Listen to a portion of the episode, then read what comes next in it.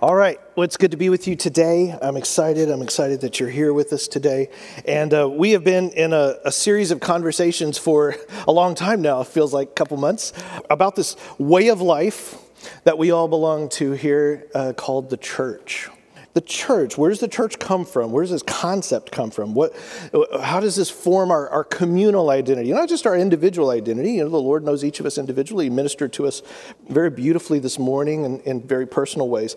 But there's also a communalness that goes on here an usness that's happening here. And what's our communal mission and purpose? And getting this right is really crucial because literally the world around us suffers when we don't when we don't get this right, right? The world is a better place for the church knowing who it is. I believe that.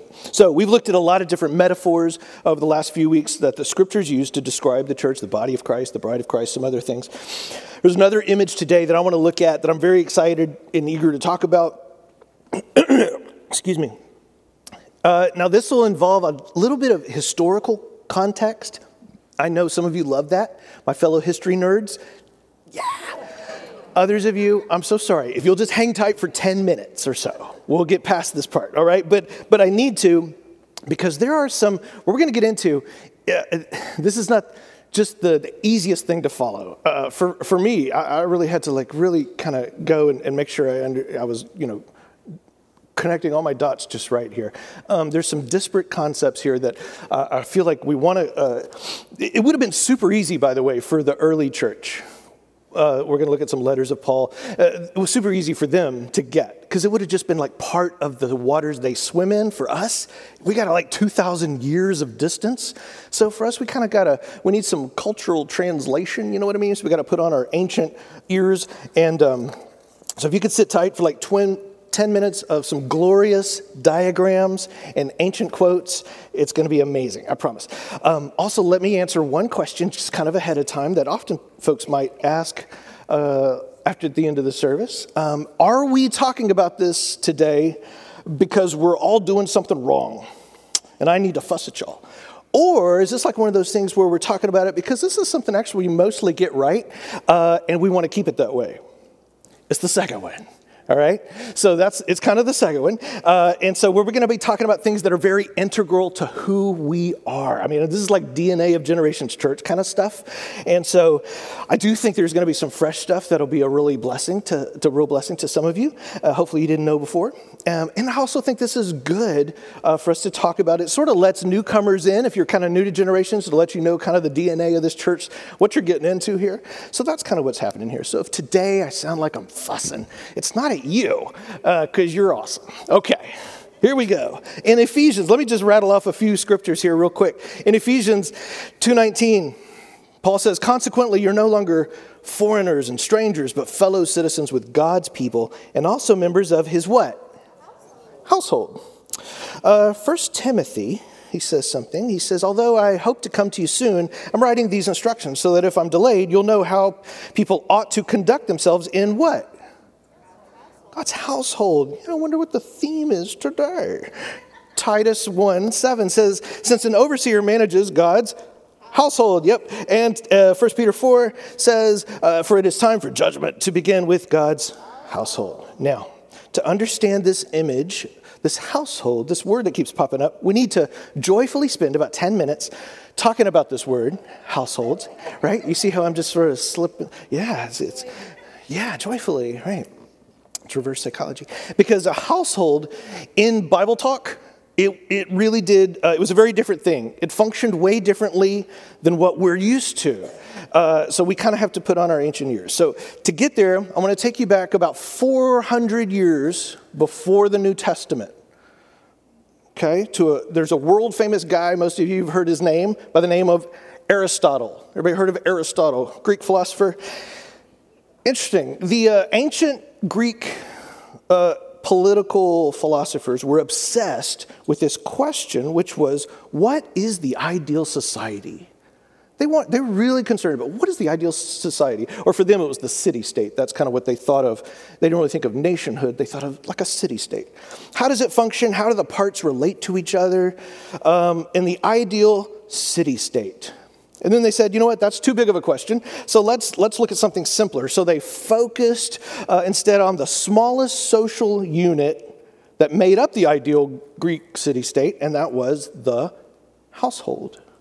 Household.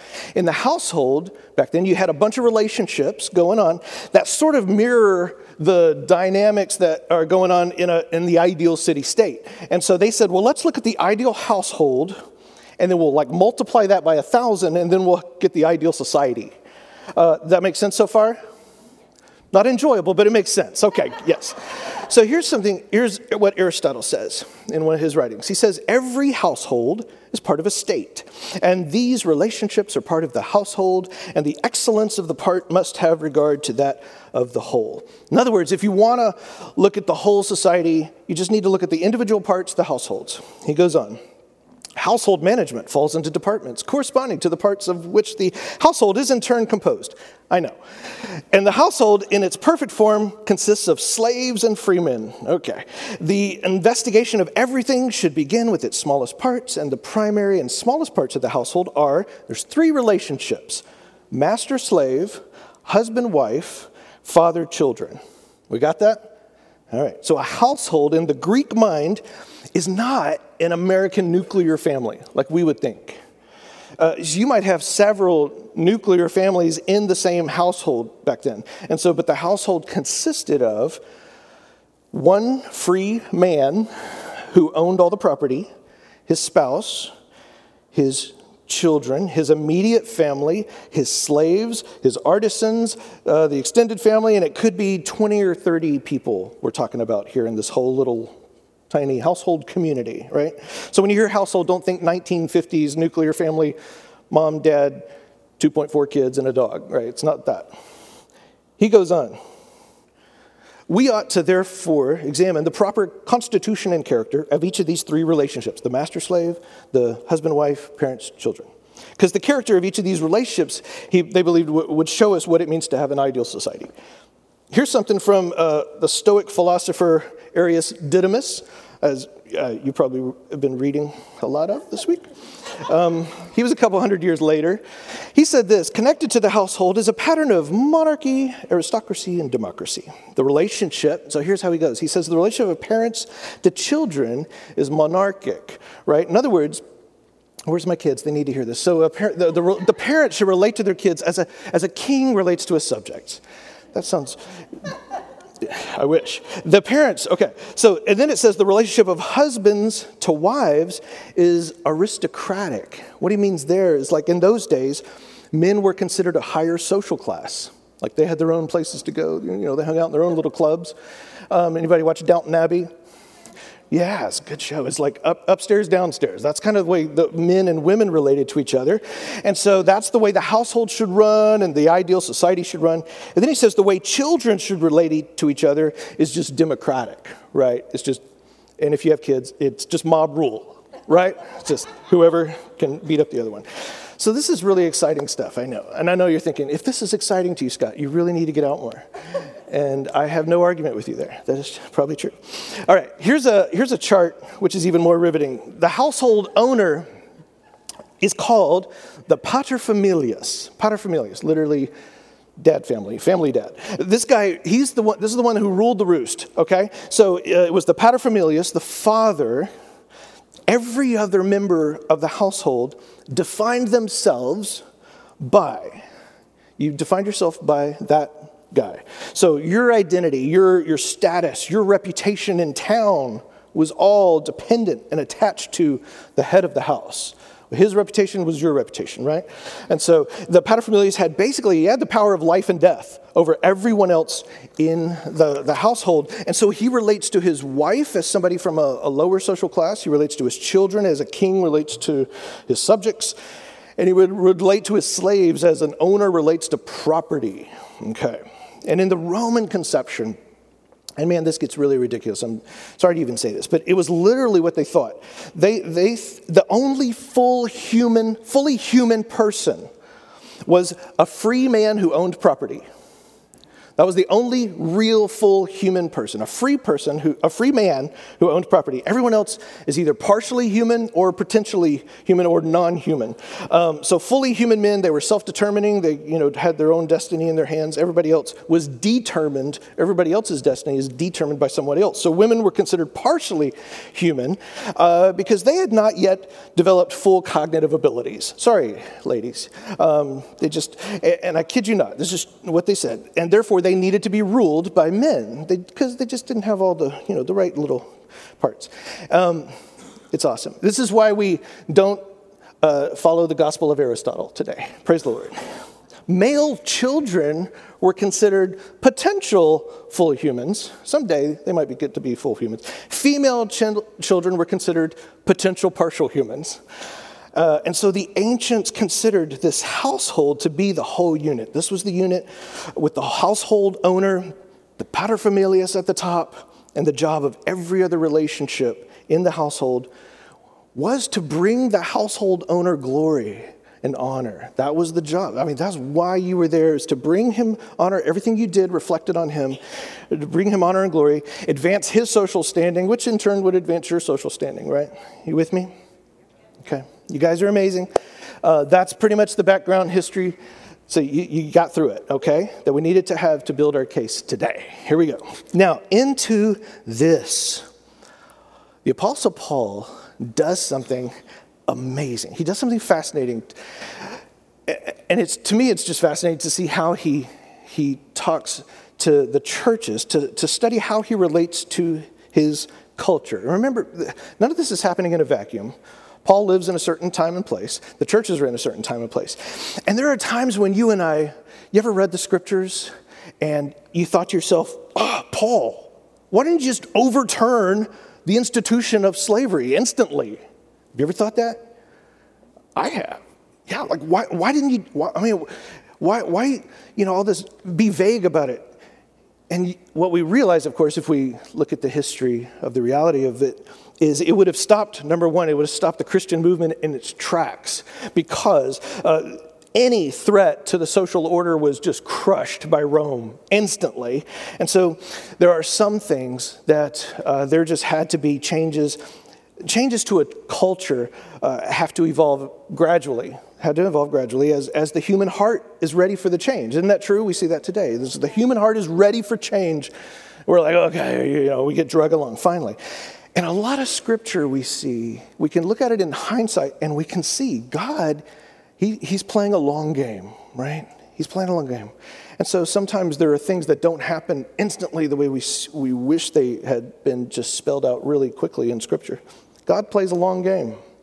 And this is so important, guys. This is slightly off topic from today, but uh, it's worth repeating. Again, it's kind of like DNA of this church type stuff. When you read scripture, keep this in mind. Paul is writing letters under the inspiration of the Holy Spirit. He's writing these letters to the churches, and these churches do not exist in a timeless void out in space somewhere. He's not sending it by email, right? The, these are churches that are real. They're, they're not lost in the vacuum. He is not in the vacuum of all time and space. He is writing to 2,000 year old ancient Near Eastern Roman citizens. Everybody he's writing to is a Roman citizen, right? Who, who own slaves, who treat their wives like children, and have only just come into a knowledge of Jesus Christ. Everybody he's talking to is a new Christian. I mean, think about that. There's nobody in the church who was like, oh, yeah, my grandpa was a Christian, so I'm a Christian. No, no, no. His church is all new Christians who just were like Roman citizens who just discovered Jesus. Jesus has saved them from their sins. He, and they've just discovered this, this God of the universe desires a relationship with me. And there's this hint that, like, this is going to change everything. But they are just in the infancy of figuring all this stuff out. And, and so uh, Paul takes all this into account. You know, I think about, like, think about a, a little baby, a little newborn, beautiful baby. Does that baby have visibly all the traits that that baby's going to have when it's grown? No, right? They're kind of funny looking. But the DNA is there, right? Oh, the blueprint of all that is their destiny is right there inside them. I think of the church this way in many ways. So Paul takes this into account. And so when he's writing, he's like, okay, guys, I, I know you can't conceive hardly of this kingdom where there's no you know, idea of hierarchical separation between men and women, slave or free, Jew or Gentile. So I'm going to speak slowly and use small words, right? This is kind of the way Paul, under the inspiration of the Holy Spirit, is having to speak. And it's why sometimes, you know, when folks point to Scripture and say, you know, if they point to something and tell you, well, Scripture says uh, wives are to submit to husbands, and husbands don't have to, you could say, okay, well, well great. Uh, it also says, masters treat your slaves well, and slaves obey your masters. How are you doing at that? And then it probably will get as awkward as it feels right now, right? Because, yeah, yeah. Be, be, why? Because this is a snapshot in time. Am I right? This, this is a time they could not conceive of slavery as evil as we know it today, when women were not even fully thought, as, uh, thought of as fully human, right? And so we're getting a glimpse. The beautiful thing here is we're getting a glimpse of what the gospel looks like when it's injected into Greco Roman culture of the ancient Near East, right? So I've said it before, and many, and it's kind of one of those things where some of the things that we read, they're descriptive, they're not necessarily prescriptive, meaning it's a description of a real miracle taking place in Greco Roman society. It's not a prescription for how households are supposed to run today, right? Just like, uh, how many of you remember a couple years ago we looked at the story of uh, Abraham and God and this beautiful scene where God, I mean, God shows up in ancient Mesopotamia and God and Abraham cut a covenant together. They cut up a bunch of animals and then they walk between them beautiful picture, not a prescription of how your morning devotionals should look, right? Absolutely, right, because you will go to jail. Um, so, what Paul is doing is really, really, he's, what he's doing is really brilliant here. He introduces gospel dynamics into first century cultural settings. And he's using a familiar picture that everybody was familiar with. It's called the household codes these Greco Roman household codes had been around for 400 years. Everybody understood the household codes. And he's using, it was very familiar to them, he's using it to paint an unfamiliar, revolutionary picture of kingdom relationships, right? Um, now, I'm not making all this up. there's some great scholars that uh, I, I I would recommend if you're interested in this sort of thing, Timothy Gombis, he's uh, super smart about all this. Uh, book by David Balch, uh, Gombis, G O M B I S, Balch, B A L C H. Um, they're, they're super, super good. Not easy reading. Um, you, it's almost impossible if the kids are screaming uh, to understand the page without reading it three times like I have to. Um, but Paul does this everywhere. In two places we're going to see in Colossians and Ephesians, Paul uses these Greco Roman household codes uh, the cultural norms of a fallen world, a pagan society. He lives in this pagan society, uh, the secular society. But he's going to use these ideas to make a really fascinating point. I think about the time, do you remember when Paul was in Greece? He went to Mars Hill in Athens and he talked to the Athenians and he goes to the little, the little place where they all gather and they, you know, they uh, debate and they, it's filled with idols to the, all these statues, to all these different gods. And Paul walks in and he compliments the Athenians on their piety. Wow, you guys are really into gods. Uh, you know, okay. And uh, I see, you know, you have an unknown God over here. Let me, let me tell you about him. And Paul even quotes one of their pagan poets. Um, and for Paul, he's not compromising, he's not pandering, right? We wouldn't say, oh, Paul, yeah, he just needed to take a stand, right? No, no, no. Paul's not compromising, he's not pandering. It's a rhetorical weapon that he wields to persuade. And so, what we're about to see here is that Paul uses these three relationships that Aristotle told us about 400 years ago to make a larger point. And really, what we're going to find out is that it's not really about how home lives should look at all, but how the church should look, because this is Paul's passion. Okay. Again, uh, keep in mind these household codes that we're reading about, they're not addressing what we would call the nuclear family. Their point wasn't really about households at all. Even the ancients, the Greeks, they, what they were concerned with was really how the whole city should run, the, the kind of dynamics that exist there. is super important for us to understand. Absolutely inappropriate for us to derive modern Western nuclear family roles and rules from ancient pagan Roman household codes. Could we maybe agree on that? But Paul is borrowing in his argument to make a point about relationships in the church. Okay, let's look at some. So I know some of you are like, well, I don't know. I don't know if you're right, Scott. That's cool. Here we go. Colossians. Let's see if any of this language is familiar to us. Wives, submit yourselves to your husbands. That is fitting to the Lord. Husbands, love your wives. Do not be harsh with them. Children, obey your parents in everything, for this pleases the Lord. We'll skip verse 21. No, okay, we'll read it. Fathers, do not embitter your children, or they will become discouraged. Too late. Slaves, and, and here in this case, this word would also include servants, employees, and that sort of thing, but it also included slaves. Obey your earthly masters in everything, and do not do, do it not only when their eyes are on you and carry their fa- favor forward, but with sincerity of heart and reverence for the Lord Whatever you do, work at it with all your heart as working for the Lord, not for human masters, since you know that you will receive an inheritance from the Lord as a reward. It is the Lord Christ you're serving. Anyone who does wrong will be repaid for the wrongs, and there is no favoritism. Masters, provide your slaves what is right and fair because you have a master in heaven. Oh my goodness. Okay, so what is Paul doing here? He's doing the same thing Aristotle did, right? Wives, husbands, parents, children, slaves, masters, same thing.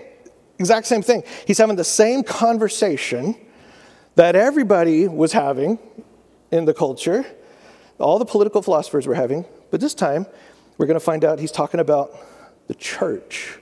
We're going to see this in a minute. He's talking about what kind of dynamics should be present in the church. Okay, here's over in Ephesians.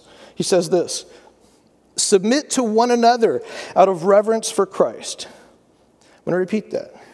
Submit to one another out of reverence for Christ. That's the first thing he says, is submit to one another. This is, we could call this mutual submission, right? So I'm going to submit to you and you submit to me. It's this mutual submission. Unheard of in the ancient world, by the way. So, wives, submit to your husbands as you do to the Lord.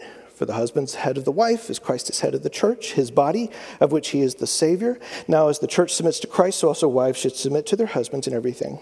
Talk about a set of verses that has just been tragically misused. Um, Husbands, love your wives just as Christ loved the church and gave himself up for her to make her holy. And then I'm going to edit a bunch of Paul's theological talk here. It's super important, but it's not relevant to our point today. In verse 28, he says, In the same way, husbands ought to love their wives as their own bodies. That was unheard of. He who loves his wife loves himself. Uh, children, obey your parents in the Lord, for this is right. Fathers, don't exasperate your children. Too late. Uh, slaves, obey your earthly masters, and masters treat your slaves in the same way. No favoritism. Okay, brothers and sisters, help me, Jesus. Help me, Jesus, make this point. What Paul has done here, he's taken this ancient household code. It was totally based on the paterfamilias monarchy, democracy, aristocracy, all the accepted norms of hierarchy in the pagan Roman Empire. He's taken all that. What has he done? He's using a literary form here and he's done something to it. And I don't know if you noticed too, but as he's doing this, he has really brought like reciprocity and mutuality into this whole thing where there was none before. In the Roman codes, there was none of this mutuality. He addresses uh, the most socially vulnerable first, right? He addresses wives first, children first, slaves first, and he gives them something to do, which says that they have agency, that they are self determining, right? Which is a signal to the church that they are to be treated with dignity and honor as full participants in God's household. So don't get, caught, don't get too hung up on, on all the words around it. What Paul is doing is he's not, he's not overturning ancient household codes, because that's not going to happen overnight. There's a long game being played here, okay? Paul is concerned with what? The church. What is Paul always concerned with? The church. Read all of his letters. He's just, his, his passion, his, his his excitement, his anxiety, everything seems like it is about the church, right? All of his anguish is directed towards the church, the state of the church, because this is this fledgling community of disciples that are growing like yeast in this pagan Roman Empire, throughout the empire. And so he is introducing gospel dynamics that require in the church that everyone be considered fully human. In the church, that masters, oh, you think your slaves are property? Well, guess what? You have a master too, he tells them. And this, my friends, was social disorder for a master and a slave to eat at the common table together. It was like illegal, right? The man, the paterfamilias, did not eat with his wife. He did not eat with his children. He ate together uh, with other men or by himself, right? It was, it was, it was a separation. And in the church, Paul had to even address this because people were kind of like bringing this into the church. And he shows up and goes, No, no, no, no, no, no. You eat together, right? Men and women sharing a common meal as, as equals at the common table, for parents and children to share meals together at a common table. It was unheard of. Now, all of this is lost to us, of course, because it's 2,000 years later, and all of this isn't spelled out. But in the old Roman order, those arrows, they just went one way. The role of the wife, the role of the children, the role of, of the slaves and the servants and everything were to bring honor to the paterfamilias. And what Paul has done is open up the taps at both ends of the respect and submission and honor and love. He has like turned on the spigot to flow back and forth, right? So now you have mutual honor, mutual submission, mutual love, mutual respect. Because in this portrait of God's ideal society, not the Greco Roman idea of an ideal city state, but in God's city, what's the role of the church? What's the role of the church? It's to bring honor to whom? Jesus, to God. He, he is the head. He is the head. Uh, my whole point for my whole reason for living is to bring honor and glory to the Lord, God. I'm not the paterfamilias of my home. I'm not the paterfamilias of this church.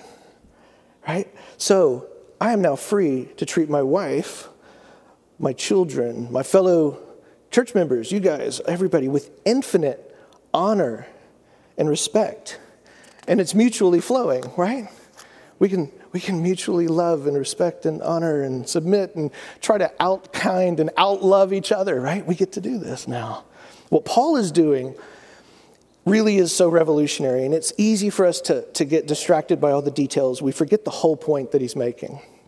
It's why in the passage, in the passage in Ephesians that we were just reading earlier, Paul interrupts himself right in the middle of the whole thing, of the whole household code. It's kind of like he stops and he goes, Wait a minute, guys, now I know this is a profound mystery, but I am really talking about Christ and the church.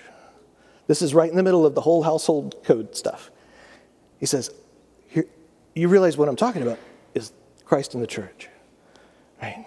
And, and I know there's loads of religious people that will disagree, um, but this is the text, it says it.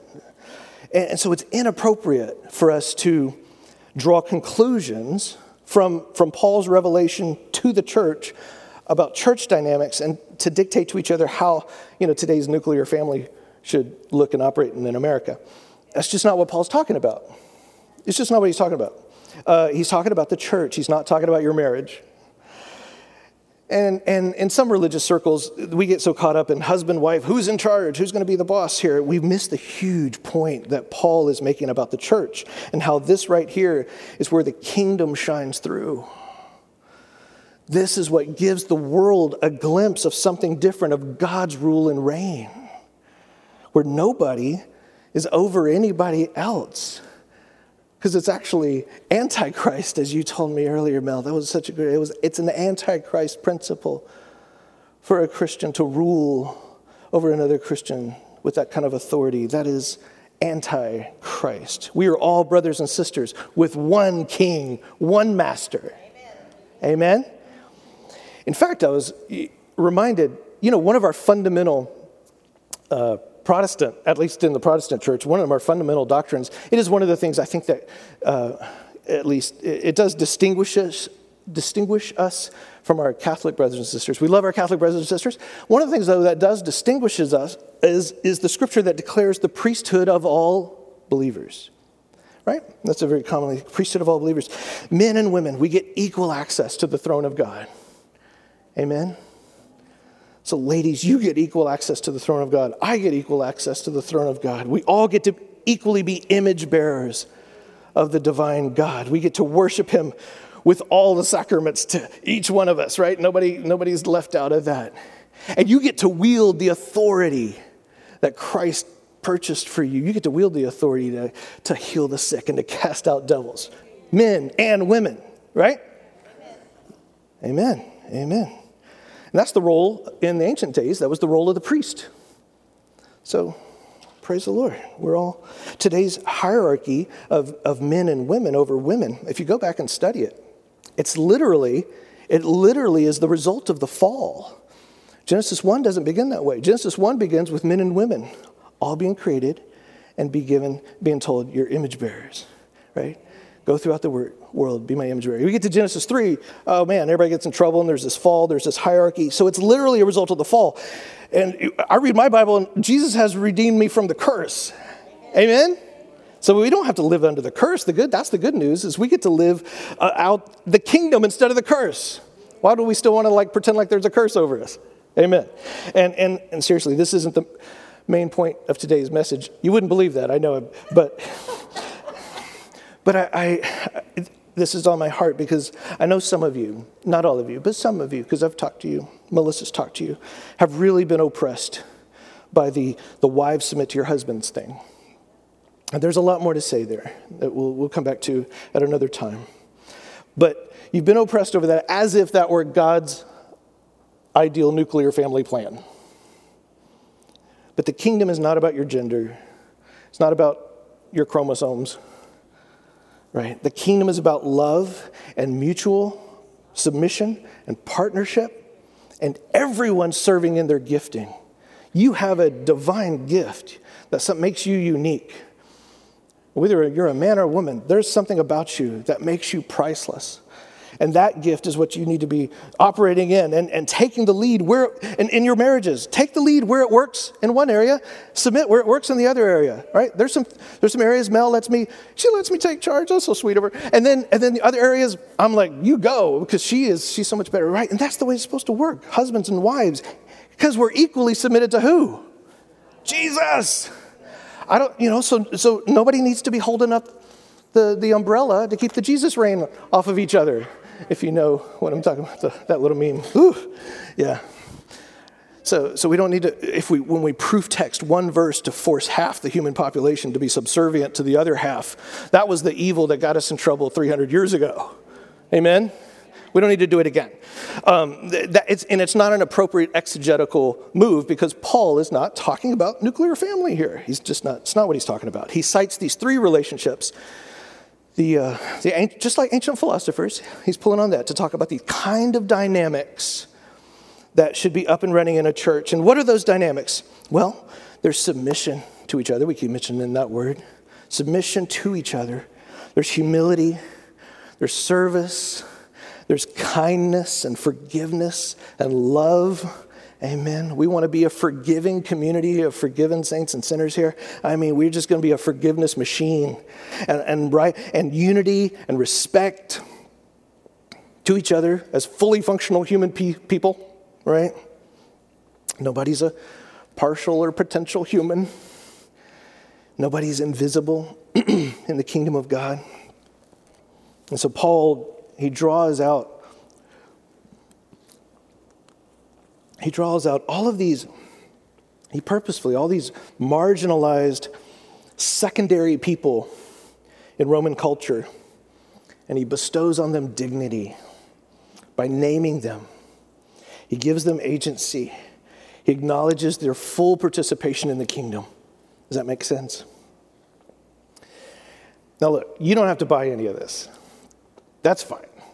Uh, you know, we always say around here, we walk in unity, not uniformity. You got a different, you got, you roll a different way. That's cool. That's cool. Um, and I'm really not trying to step in and disrupt uh, the, your vibe at home. That's not my circle of authority. I am, I am telling you how the relationships in this church should function now. Amen?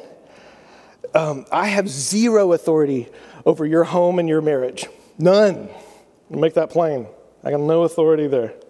Um, but as for this house, I am declaring that we are brothers and sisters. Amen? We have one master. One master.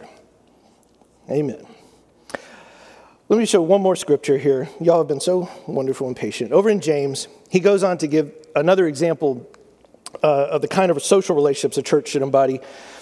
Slightly different here. Uh, James 1, he says, Believers in their humble circumstances ought to take pride in their high position, but the rich should take pride in their what? Humiliation, since they will pass away like a wildflower. For the sun rises with scorching heat and withers the plant, its blossom falls, and the beauty is destroyed in the same way. The rich will fade away even when they go about their business. Now, what's James doing here? It's the same thing that Paul is doing here, but James is kind of focusing on economics. And he's saying, listen, outside of the church, just just the way the Greco-Roman world worked, outside the church, rich people were considered favored, honored, of high social status. They were they were just considered more important than everybody else, and people were threatening to bring that into the church too. You know, they they had the best seats in the house and ate the best food and all that kind of stuff. And Paul's reminding them, or James here, that the gospel, the gospel brings them low, not as a punishment or anything, but to recognize their need for saving, their recognition that all they have is a gift right? And the practice of generosity and, and justice. And so they come into the church community not as high and mighty and super favored, but they come in boasting of their lowliness. They come in boasting of their gratitude to Jesus for all that they have. And meanwhile, the people that the culture says are low, the, those people that don't have any social honor, those people, they come into the church and what happens to them? They're lifted up, right? They're brought honor and dignity. They're declared worthy. And today that would include everyone. That would include sinner, saint, skeptic, seeker, um, doubter, sinner, disabled, neurologically divergent, all of them. We bring them in, we declare them worthy. And so the church, the high and the low, we relate to as siblings, regardless, regardless of what the outside world declares you to be.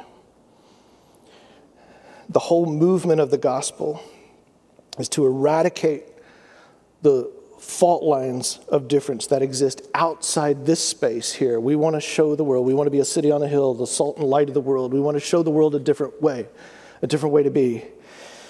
And so we, we share a meal together, you know, as siblings. That's what we're doing here. We're sharing this meal. That's what the gospel does.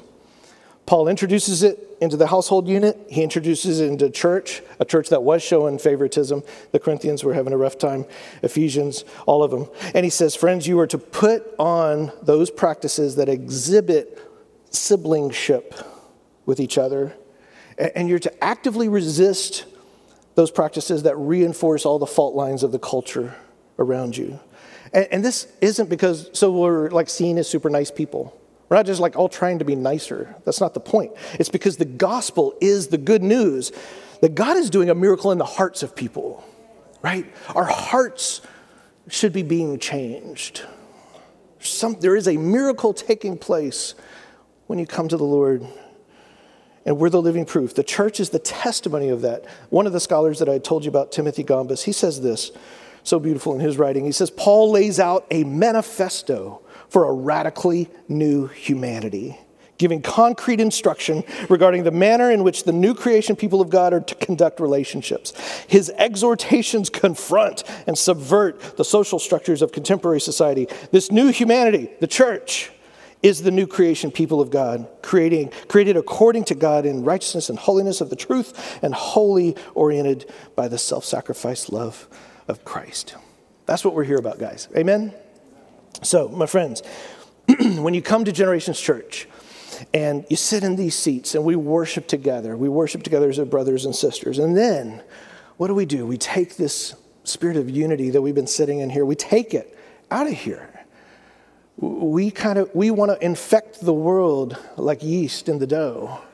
We, we take that unity back to our homes and back to our marriages and back to our friendships and our workplaces and into your schools. We take it back there.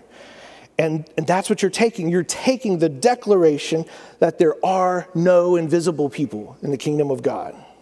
There are no second class citizens. There are no potential humans. You're proclaiming whatever culture defines me as is secondary in, to my identity in the household of Jesus. Whatever I am out there is secondary to my identity in Christ. So you're representing a, a church that asks who are the overlooked, who are the marginalized, who are the powerless, who are the lonely in our circles. We want to have eyes to see that. We, we want to center them and honor them and, and welcome them as equals who belong, they're, they're image bearers, they're priceless image bearers, fellow brothers and sisters. Now, do we do this perfectly? No right? Because we're not angels, we're just, we're just people, so we're going to mess up. But as we're seeing today, this is what we value. Is what we value is what we repeat and rehearse with each other, right? To spur one another on. And, and what you value, what you pay attention to, are the things that, that thrive. We believe that. And so that's what's going to grow and develop here because God welcomes everybody to the table. And so we want to be a church who loves each other, who prays for each other, listens to one another, you know, when you're in home, home life groups or you're in uh, Wednesday night Bible study and you're someone sharing something or an experience they had during the week, we listen. We listen. We don't just rush to answer and judge or something like that. We listen to their joys and their sufferings. Those who have much coming in and offering what they have, and those who have very little being accepted and honored and loved no less than those people who have means. Amen? Amen? Amen. I love you guys. I really do. I mean that from the bottom of my heart. I love you guys, and I'm, it's such an honor to be a part of, of a church like this. This is the kind of church that I would go to if I weren't the pastor here, too. I've always thought, like, that's the kind of church that, like, I want to I wanna help you know, be a part of. I want to be able to say that I would go there anyway if I weren't the pastor. And that's what we are really becoming by the Holy Spirit. I'm so proud, if it's okay to be proud, I'm proud of the Christ centered people that you guys are and that you inspire me to be more every single day. Amen. Will you pray with me? You bow your heads. Hallelujah. Father God, Lord, uh, I want to have eyes to see the people that society overlooks. Give, give us eyes for that, Lord God. I want to be particularly sensitive to that, Lord. Help us to be the place where the unseen, Lord, become honored guests. May we be a place where the, the more different somebody is from us, the more hospitable we become. May, Lord, this be a place where we actively uh, practice humility and generosity and embrace each other as brothers and sisters, as family. God, I thank you, Lord God, that you call us out of whatever status we might inhabit outside these walls. You invite us into partnership and fellowship. Lord God, you've grown us so much. You've challenged us in so many ways, and you continue to do so. You continue to challenge me daily. So we bless your name, oh God. Thank you, Father, for all that you have in store for us. Amen. In the name of the crucified, resurrected Savior, all of the household of God says, Amen, amen. Our prayer partners can come forward now. Uh, if there's anything you need before you leave, make sure you allow one of these prayer partners to pray for you. Uh, they would love to pray in faith for you, whatever's going on uh, in your life. And uh, if you have, maybe you've been far from the Lord, you've been far from God for a while, this is a great time to just take that step closer and just say, I'm ready to begin the journey. I'm ready to journey with Jesus. Come forward, let them pray with you. They would love to do that with you today. You may stand to your feet, friends. Let me bless you. May the grace of the Father and the love of the Lord Jesus and the fellowship of the Holy Spirit just be all over you this week until we get to be together again. Love you guys. Grace and peace be with you. Thank you.